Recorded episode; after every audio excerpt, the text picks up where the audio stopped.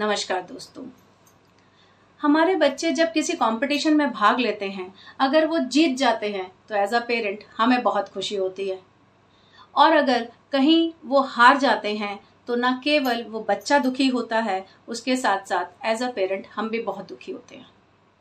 हम as a parent खुद तो दुखी होते ही हैं, साथ साथ अपने बच्चे को भी दुखी होने देते हैं, क्योंकि हमें कंपटीशन का असली मतलब नहीं पता। तो आज मैं आपको एक छोटी सी स्टोरी के थ्रू कंपटीशन का असली मतलब बताने जा रही हूँ। एक स्कूल में रेसिंग कंपटीशन रखा जाता है 50 बच्चों का, और उन 50 बच्चों के साथ उनके पेरेंट्स को भी इनवाइट किया जाता है।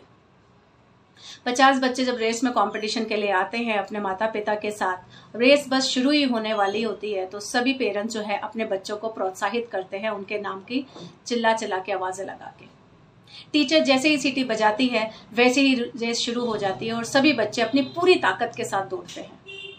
उन 50 बच्चों में से 3 बच्चे जो हैं वो जीत जाते हैं। रेस खत्म होने के बाद एक छोटी सी बच्ची दुखी होकर अपने पापा के पास पहुंचती है और बोलती है, पापा मैं रेस हार गई। लेकिन उसके पापा बोलते हैं, बेटा रेस तुम नहीं हारी, तुम तो जीत गई हो। वो बच्ची हैरान होकर अपने पापा से पूछती है, बट पापा मैं तो 5th नंबर पे आई हूं, मैं तो नहीं जीती, आप ऐसे क्यों बोल रहे हो। तो उसके पापा बोलते हैं, बेटा इस पूरी रेस में कितने बच्चे भाग ले रहे थे। बेटी बोलती है, पापा 50 बच्चे भाग ले रहे थे, तुम्हारा नंबर कौन सा था। बोला, मेरा नंबर पापा 5th था, मैंने बोला तो बेटा तुम 45 बच्चों से आगे थी, सो तुम उन 45 बच्चों से फर्स्ट आ गई हो। बेटी बड़ी कंफ्यूज हो जाती है और पूछती है, पापा लेकिन मेरे से पहले भी तो 4 बच्चे थे, फिर उनका क्या।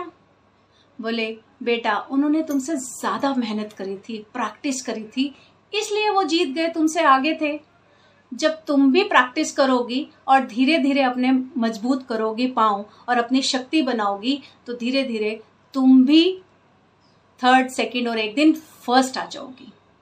बच्ची खुश हो जाती है और बोलती है, पापा मुझे तो अब इस जीत की खुशी में चॉकलेट आइसक्रीम खानी है।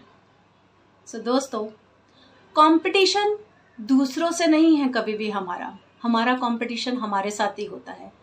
अगर हमारा बच्चा किसी कंपटीशन में हार जाए, इसका मतलब ये नहीं है कि उसमें कोई कमी है, उसका मतलब ये है कि उसकी प्रैक्टिस में थोड़ी सी कमी रह गई है। धीरे धीरे अगर हम उसको प्रोत्साहित करें और उसके प्रैक्टिस में उसको इन्वॉल्व करें तो एक ना एक दिन वो उस रेस को, उस कंपटीशन को, किसी भी कंपटीशन को जीत सकता है। तो जब भी आपका बच्चा अगली बार किसी कंपटीशन में हार जाए तो ये ना सोचे कि आपके बच्चे में कोई कमी है, ये सोचें कि अभी उसकी प्रैक्टिस कम है। जैसे जैसे वो अपनी प्रैक्टिस को बढ़ाएगा वैसे वैसे एक दिन वो उस कंपटीशन को ज़रूर जीत जाएगा। दोस्तों, अगर मेरे स्टोरी आपको ये बहुत पसंद आए तो प्लीज़ इस स्टोरी को ज़्यादा से ज़्यादा लोगों के साथ शेयर करें। नमस्कार।